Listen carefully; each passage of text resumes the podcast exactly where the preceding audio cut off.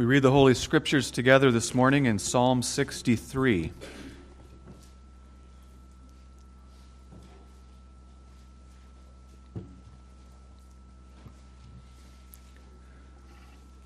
The theme song for the retreat this week comes from this psalm.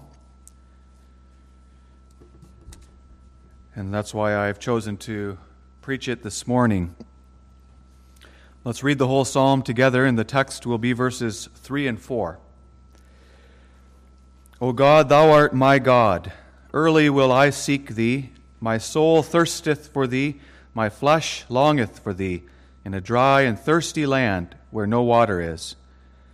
To see thy power and thy glory, so as I have seen thee in the sanctuary. Because thy loving kindness is better than life, my lips shall praise thee. Thus will I bless thee while I live. I will lift up my hands in thy name. My soul shall be satisfied as with marrow and fatness, and my mouth shall praise thee with joyful lips. When I remember thee upon my bed, and meditate on thee in the night watches, because thou hast been my help, therefore in the shadow of thy wings will I rejoice. My soul followeth hard after thee Thy right hand upholdeth me. But those that seek my soul to destroy it shall go into the lower parts of the earth. They shall fall by the sword, they shall be a portion for foxes. But the king shall rejoice in God. Everyone that sweareth by him shall glory. The mouth of them that speak lies shall be stopped. I call your attention especially to verses 3 and 4 this morning. Because thy loving kindness is better than life, my lips shall praise thee. Thus will I bless thee while I live. I will lift up my hands in thy name.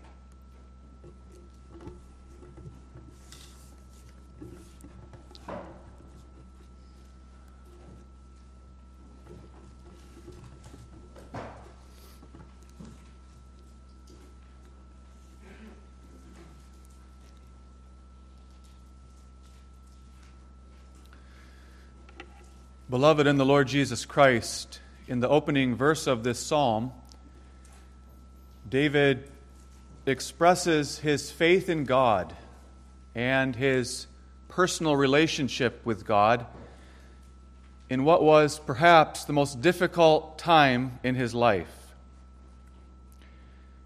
In the early morning hours of that day when he wrote this psalm, perhaps sitting under a tree somewhere, David wrote to God a prayer. And in this prayer, he expresses his longing for God. What David expresses in the opening verses of this psalm is not a statement of doctrine about God, such as you young people might have to memorize in catechism class. He doesn't just write down a statement of doctrine about God, such as we find, for example, in our Belgic Confession, Article 1, which says that there is only one simple and spiritual being which we call God.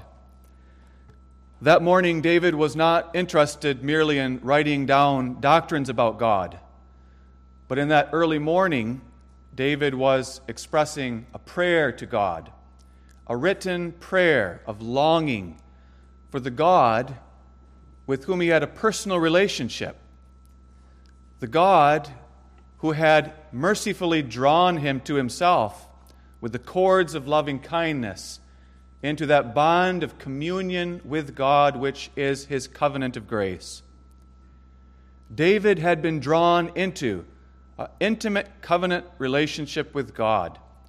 And now, in this early morning, in the midst of affliction and trial, David writes this psalm, expressing his deep longing for God.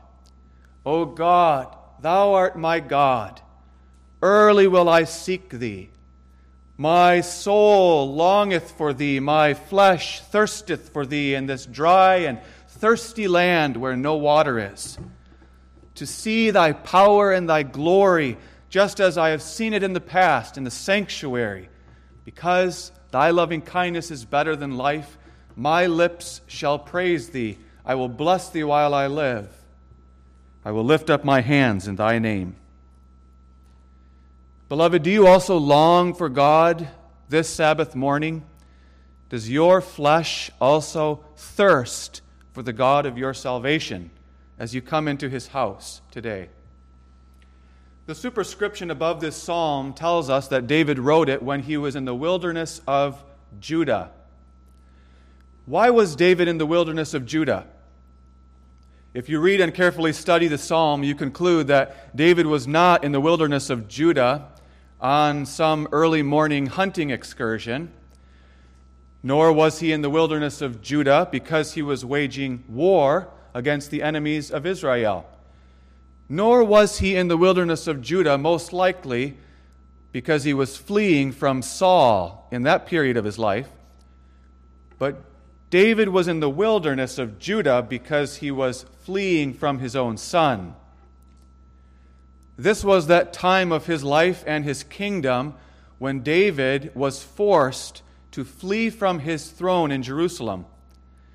When he was forced to flee out into the wilderness because his own son betrayed him. And his own son stirred up the whole nation of Israel against him in rebellion. And his own son was hunting him and trying to kill him. And so David fled for his life, and now he sleeps under the stars at night in the wilderness. But God gave him this time, as he tells us in the psalm, in order that he might meditate on God in the night watches, in order that out there under the stars, far from his palace and throne and riches, in a time of affliction, he would reflect on his relationship with God and he would reflect on what is most precious in life. And he would reflect on what is his purpose in this world. And David, in that reflection and meditation, wrote this psalm and expressed, in the midst of his deepest affliction, his longing to praise his God because his loving kindness is better than life. So consider together the text under the theme, longing to praise my God. First of all, the believer's longing to praise God. Secondly, whose loving kindness is better than life. And finally, this is a lifelong commitment. In this psalm, as in many other psalms, David expresses his longing to praise and bless the name of his God even in the midst of deep affliction. He says in our text, My lips shall praise thee. I will bless thee while I live. I will lift up my hands in thy name. There, David is expressing a resolve, a commitment to praise and bless the name of his God. You notice that in this psalm, David is not speaking, first of all, to you and me. He's not addressing us, first of all. He's not exhorting us that we should praise and bless our God, but he is simply writing in the early morning hours of that day his personal resolve to praise his God himself. You notice, too, in the psalm that David is not in this prayer making supplication to God as he does elsewhere. But in the verses we consider, David is talking to his God in the intimacy of that relationship and expressing to him his longing. O God, thou art my God, and I long to praise thee. I long to bless thee. The desire of my deepest heart is to worship thee while I live out here in the wilderness, far from the sanctuary. I long to be there again. I long to see thy power and thy glory as I have seen it in the past, and to worship with thy people there in thy house. This, O oh my God, is the deepest longing of my heart. And We have to understand that as David wrote these words, expressing his own personal longing, he was also writing as a type of one who was yet to come. He was writing as a type of the coming Messiah who would come forth from his own loins and from his own line. He was writing these words as a type of Jesus Christ. Christ has come into the world, the Son of David. And Christ speaks these words even more fully and more perfectly than David himself originally did. Christ came into this dry and thirsty world, the world in which we live, where there is no spiritual meat and drink for our souls. And he came into this world to suffer all his life long for you and me. The Lord Jesus Christ is the reality of which David is the type. Just as David was betrayed and rejected by his own son and by his own familiar friends, and as it were by the whole nation of Israel in that time of rebellion, so our Lord Jesus Christ, when he came into this world, he came unto his own, but his own received him not. He was betrayed and despised and rejected of men led as a lamb to the slaughter, and as a sheep before her shearers is dumb. But whereas David only descended from Jerusalem down into the wilderness of Judah, and only for a time, then to be restored to his throne, the Lord Jesus Christ descended into the wilderness of hell. He descended into that driest and thirstiest of all places in the whole creation he descended into the lake of fire. He descended into that place to suffer the eternal wrath of God against our sins. David, you see, was submitting himself to the chastening hand of God because of his own personal sins with Bathsheba and Uriah. But our Lord Jesus Christ was submitting himself to the eternal wrath of God in the wilderness of hell for your sins and my sins. He came into the world to suffer for you and for me. And all the while that Christ was suffering in this world, he was resolved to praise his God, just as David, in his deepest affliction, cries out, Oh my God, I long to praise thee and to bless thy name, even here in the wilderness. So Jesus even in the depths of hell, even on the cross when he felt utterly forsaken of God, was utterly committed and resolved to praise the name of his God with all of his heart, soul, mind, and strength, as long as he lived and even when he died. And that's how Christ has become our righteousness by his perfect longing and his perfect practice of praising and blessing and worshiping the Lord with all his heart to the very end. But we who are righteous in Christ share the very same longing that David had. We share the very same longing that Jesus had. We too long to praise our God. We do not have that longing in us by nature. We all know that by nature, we have no interest in the glory of God. We have no interest in praising God with our lips and lifting up our hands in His name. We have no interest in singing forth the glorious honor of the name of our God, but we are only interested in ourselves. We're only interested in praising ourselves, in boasting of ourselves, and talking about ourselves.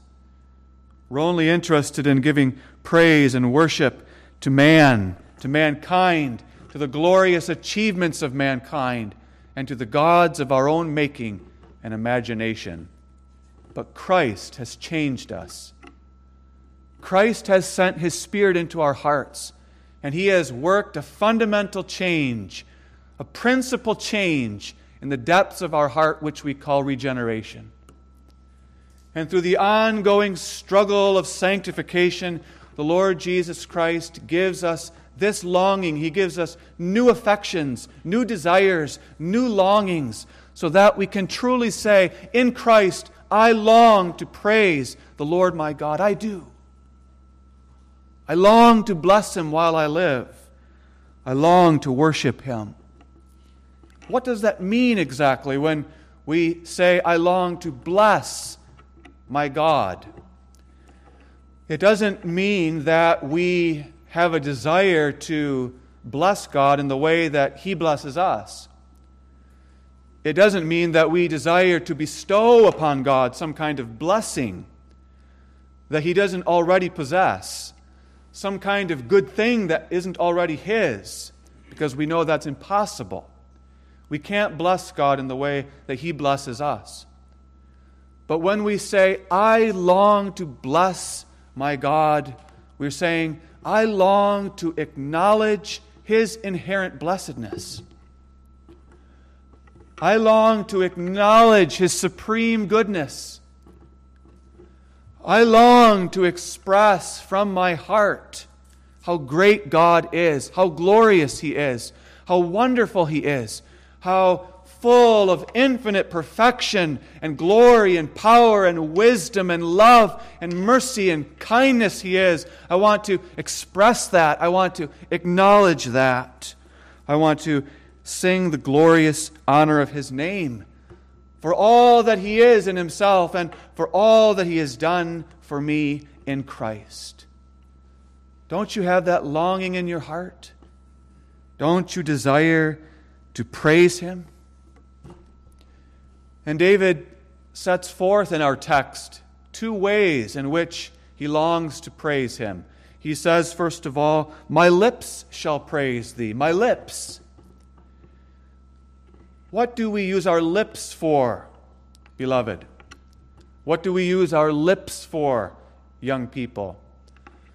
We have many young people in our midst this morning.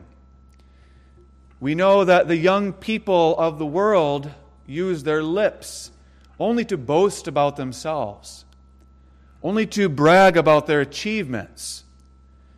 The young people of the world use their lips to sing. Oh, yes, they love to sing.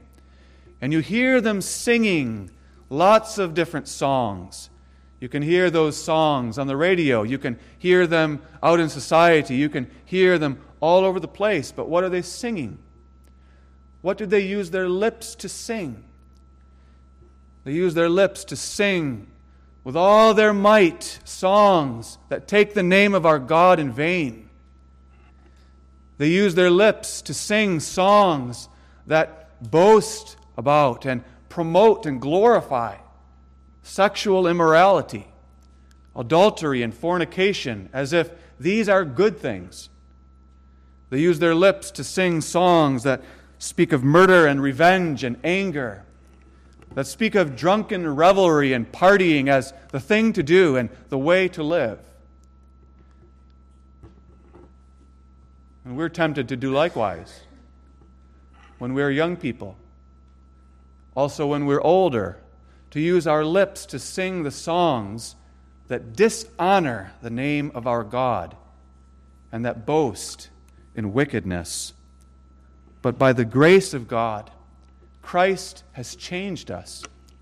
And Christ has placed in our hearts and souls a longing to use these lips that God has given to us to praise Him, to sing forth songs that honor the name of our God, to sing songs that glorify and promote whatsoever things are true, and whatsoever things are lovely, and whatsoever things are honest, and whatsoever things are of good report.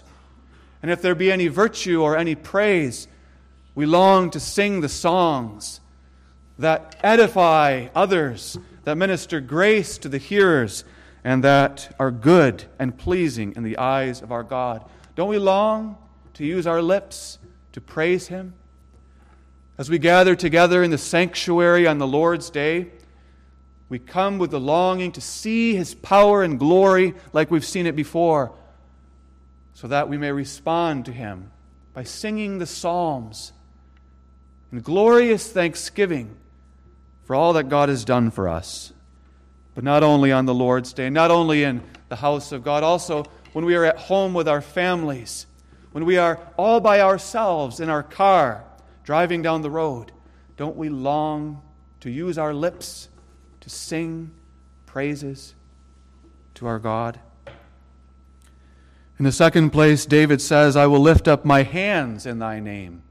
He speaks of his hands as well. What do we use our hands for? The young people of the world use their hands as well. They lift up their hands as well. They lift up their hands and they sway back and forth with their hands and they pump their hands up into the air as they sing those songs that dishonor God's name. At the rock concert, at the bar and the club, in the dark haze where other ungodly people are gathered together, drinking the night away and dancing the night away. And so they lift up their hands, all right. They lift up their hands in ungodly behavior. And we too are tempted. We too are attracted to that same kind of activity. We're drawn to it by nature, whether we're young or old. But Christ has changed us. Christ has given us new affections, new longings, new desires, so that in our deepest heart, that's not what we want. That's not how we want to lift up our hands. That's not what we want to use them for. But in Scripture, the idea of lifting up one's hands points to the activity of prayer. The Scriptures describe the child of God lifting up his hands in prayer to God in heaven. And whether we actually lift up our hands in prayer or humbly fold them together when we pray, the point is that in our longing to praise God, we desire to pray. We desire to enter into supplication and thanksgiving and adoration to our God in the private closet of our bedroom, in the worship service with God's people, around the family dinner table, and without ceasing, at work and at play, whenever we are in need, whenever we're overwhelmed with thanksgiving. This is my heart's desire to lift up my hands in the name of Christ and praise to God. Is that your longing? Why? If you are a believing child of God, then your answer to that question is yes, yes, that's my longing. And now I ask you, why is that your longing? Why do you desire to use your lips and your hands and your life to praise God? David tells us, Because thy loving kindness is better than life, that's why my lips shall praise thee. That's why I will bless thee. That's why I will lift up my hands in thy name, because thy loving kindness is better than life. That is the evaluation of faith. The evaluation of the flesh, of course, is far different. The judgment and the opinion of the flesh is just the opposite. Life is much better than God. Life, with all that it has to offer us of its treasures and pleasures and exciting experiences, to the flesh is so much better than God and His loving kindness. After all, the flesh does not even believe in God. The flesh repudiates God, and the flesh lifts up idol gods and the flesh has nothing to do with the loving kindness of God. And so there is no comparison when it comes to the flesh. The flesh looks around, and all the flesh sees is life. This life, earthly life, with all of its pleasures and treasures. And that's all. That's all there is. And so let us eat, drink, and be merry, for tomorrow we die.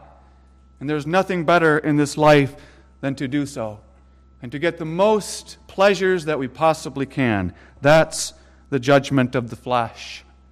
And that's the opinion of the young people of this world. They reveal that this is their evaluation by their actions. They reveal by their lifestyle.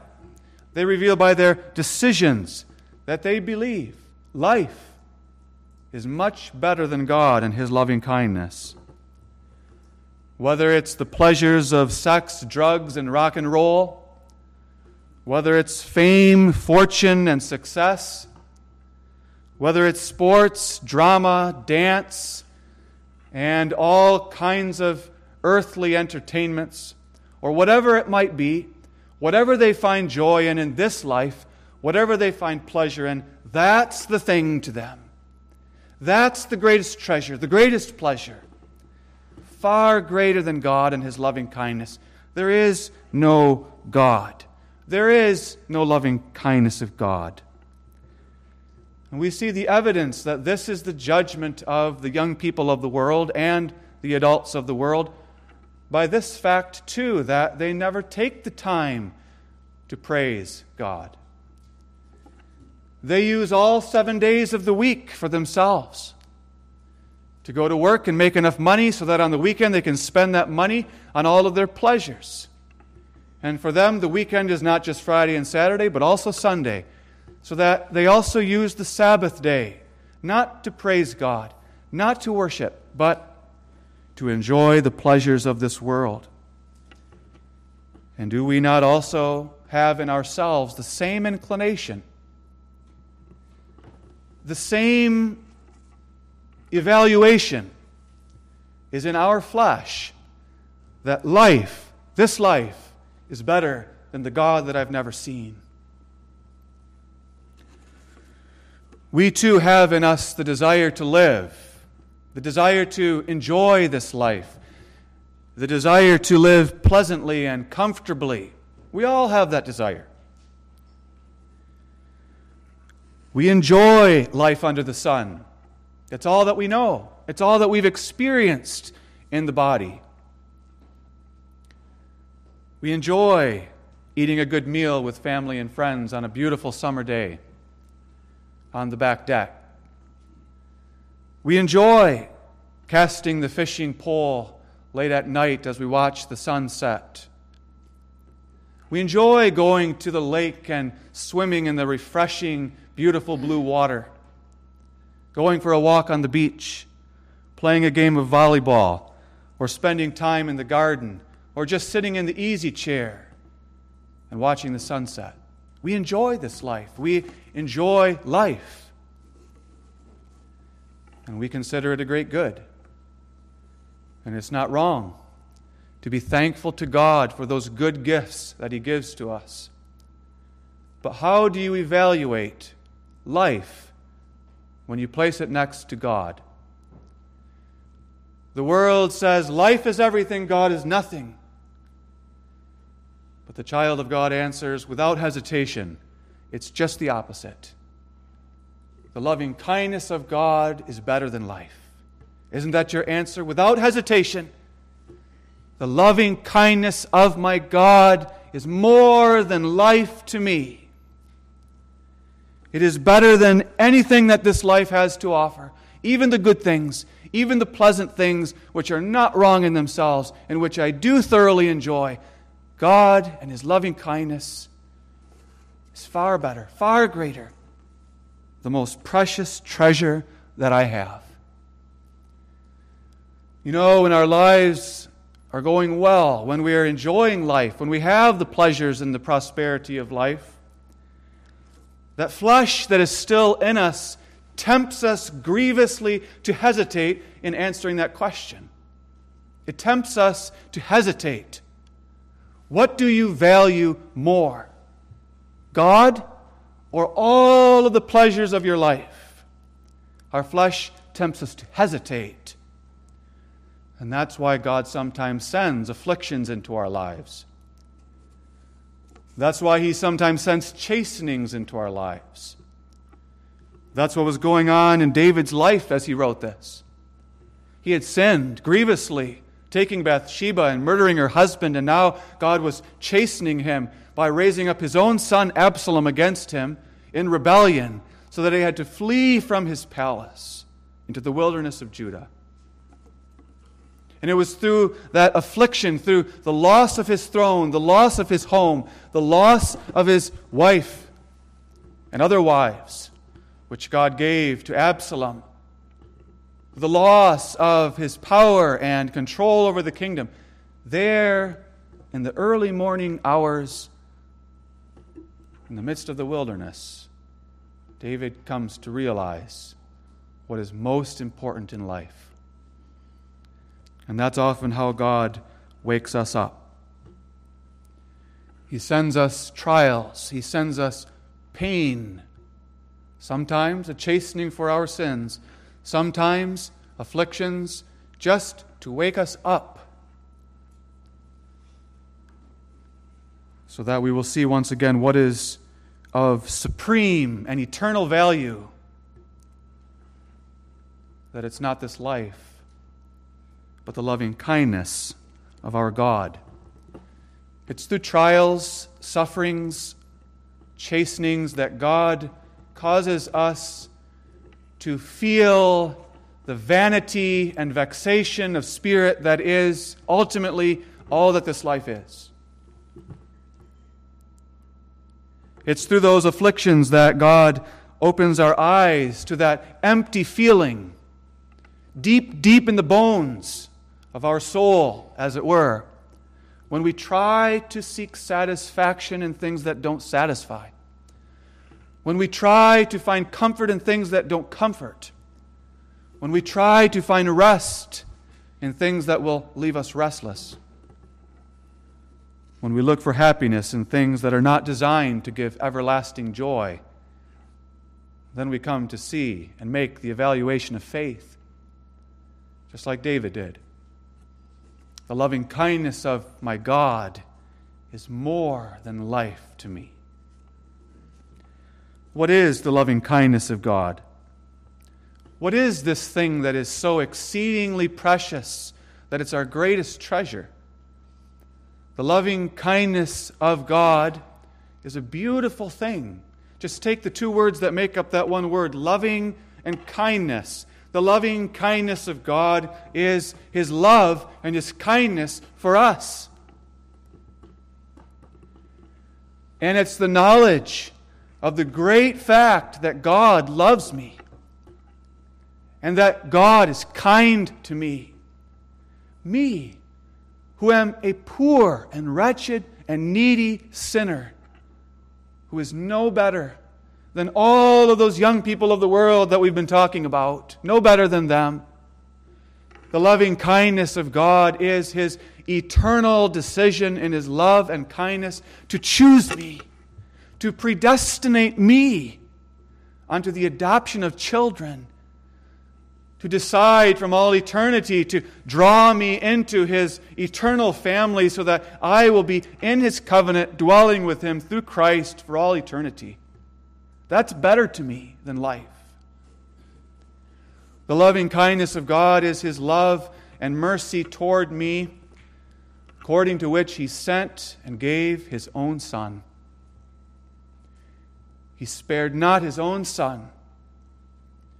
So filled with love for me and kindness toward me and the desire to show mercy toward me that God the triune God, Father, Son, and Spirit, sent His Son into this world, into this dry and thirsty place where there is no water, to walk the path of suffering alone, to be forsaken of man and forsaken of God, and to die on the cross, to shed that thing which is more precious than all the silver and gold of the world, His own blood.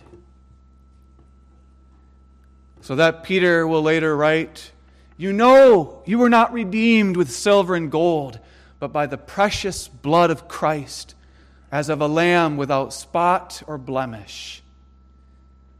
He shed that thing that was most precious to him, his own blood, his own life. He laid down his life as the great manifestation of the loving kindness of God for me and for you. That's better to me than anything this life has. The loving kindness of God is His love for me and mercy, whereby He forgives my sins.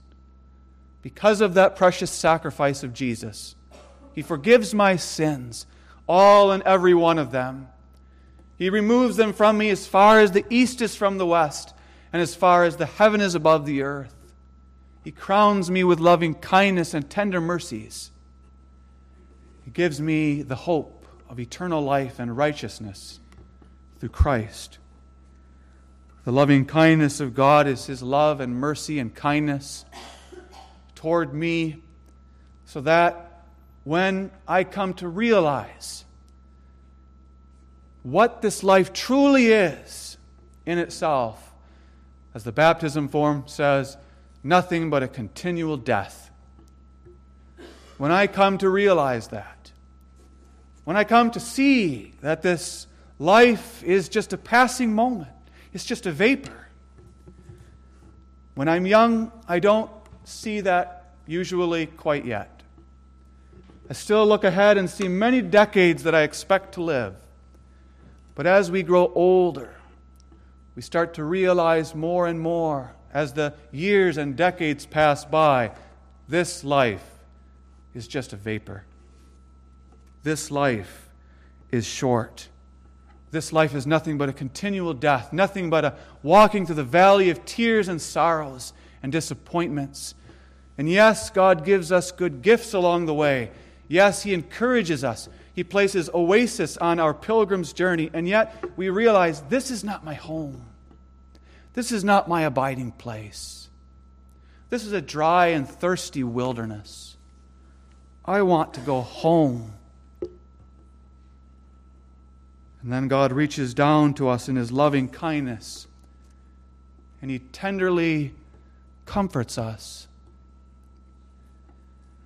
Like a shepherd, He leads us to the green pastures and beside the still waters to refresh ourselves again with Christ, to find in Christ our hope in life and death, our joy for all eternity a happiness that endures, and a peace that passes understanding. He shows us Christ in whom we have the hope of the resurrection of the body and the life everlasting. Christ in whom we have hope of living in the heavenly city forever and ever. The loving kindness of God is his patience with me in my sins and sufferings according to which he promises me, I will never leave you or forsake you, my child. I will be with you all the way to the very end. That's the loving kindness of God. Do you taste that in your soul? Then you see why it is that we long to praise Him while we live. This is a lifelong commitment. Might even say it's an everlasting lifelong commitment. It's a commitment to praise God while we live, as long as we live. And we expect to live through Christ forever. David says, in the midst of the wilderness of his trials and afflictions, Because thy loving kindness is better than life, better than my throne, better than my kingdom, better than my palace, better than my riches, therefore I will bless thee while I live. We think of Job, that rich prosperous man in the time of the patriarchs who lost everything, but then confessed, The Lord gave and the Lord has taken away. Blessed be the name of the Lord. That's David here. Lord, you gave me victories, you gave me a kingdom, you gave me power and honor and riches, and you took it all away. But I will praise thee in times of prosperity, in good times, in pleasant times, when I'm healthy and strong and young, when everything's going well, when there's an abundance of food and drink on my table, I will praise thee then in thanksgiving, but also when it's all taken away, when I'm left barren and dry with nothing of this life, then too I will praise thee. I will lift up my hands in thy name. And with my lips I will sing forth the glorious honor of thy name. Are you committed to that? As your life's purpose? Sometimes it's out in the wilderness of trials, like David under the starry night in that early morning, that we meditate on our relationship with God. How is yours? How's your relationship with God? Is it the most precious thing to you? And in those early morning times, we also reflect on our purpose in life. Why am I here? Why do I exist? Why did God save me? So that I would praise Him unceasingly with my lips and hands and my whole strength as long as I live and even to all eternity.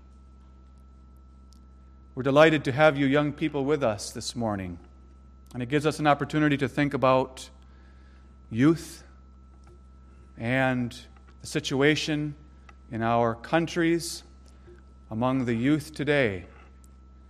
And probably many of you know that we live in a time when, even statistically, it becomes more and more clear that the young people who grew up in one Christian church or another are not committed to praising God as long as they live. They may have been baptized, they may have grown up in this church or that church, they may have been taught certain elements of the Christian faith, but as they come to years, they walk away from it. They leave whatever elements of Christian faith they once learned.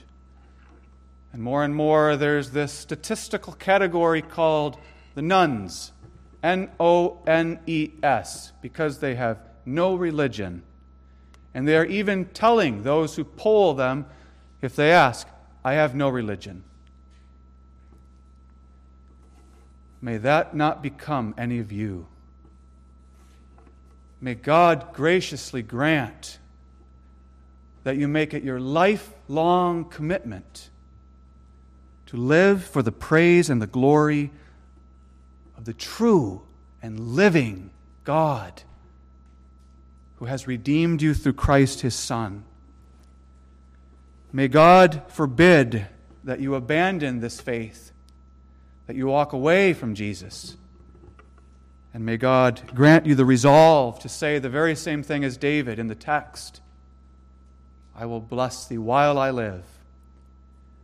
Even if strange things happen to me, even if things happen in my church or denomination that trouble me, things that I don't understand, things that I can't explain. Even if things happen in my personal life that make me wonder if God is really there. If He's really there, how can He be there? How can He love me if He gives me such sufferings? Even when we walk through the valley of the shadow of death. Say, the loving kindness of my God is more than life to me. And I will hold on to it and I will bless him as long as I live. As an active member of the Church of Jesus Christ on this earth.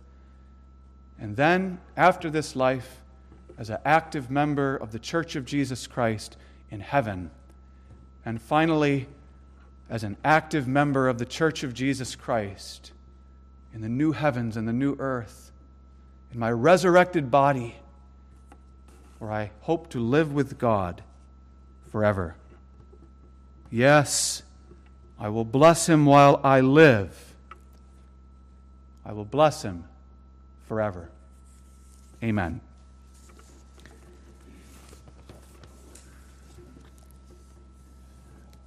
Our Father, who art in heaven, we give thanks to thee for the riches of the Psalms that still speak to us today and give us to our hearts the words to express the longings that Thou hast placed deep within us.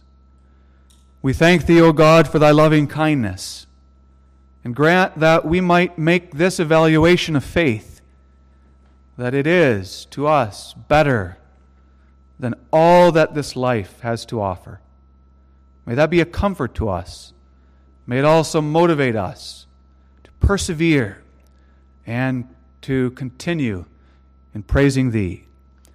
Forgive us, Father, when we have fallen terribly short. Give us Thy grace of forgiveness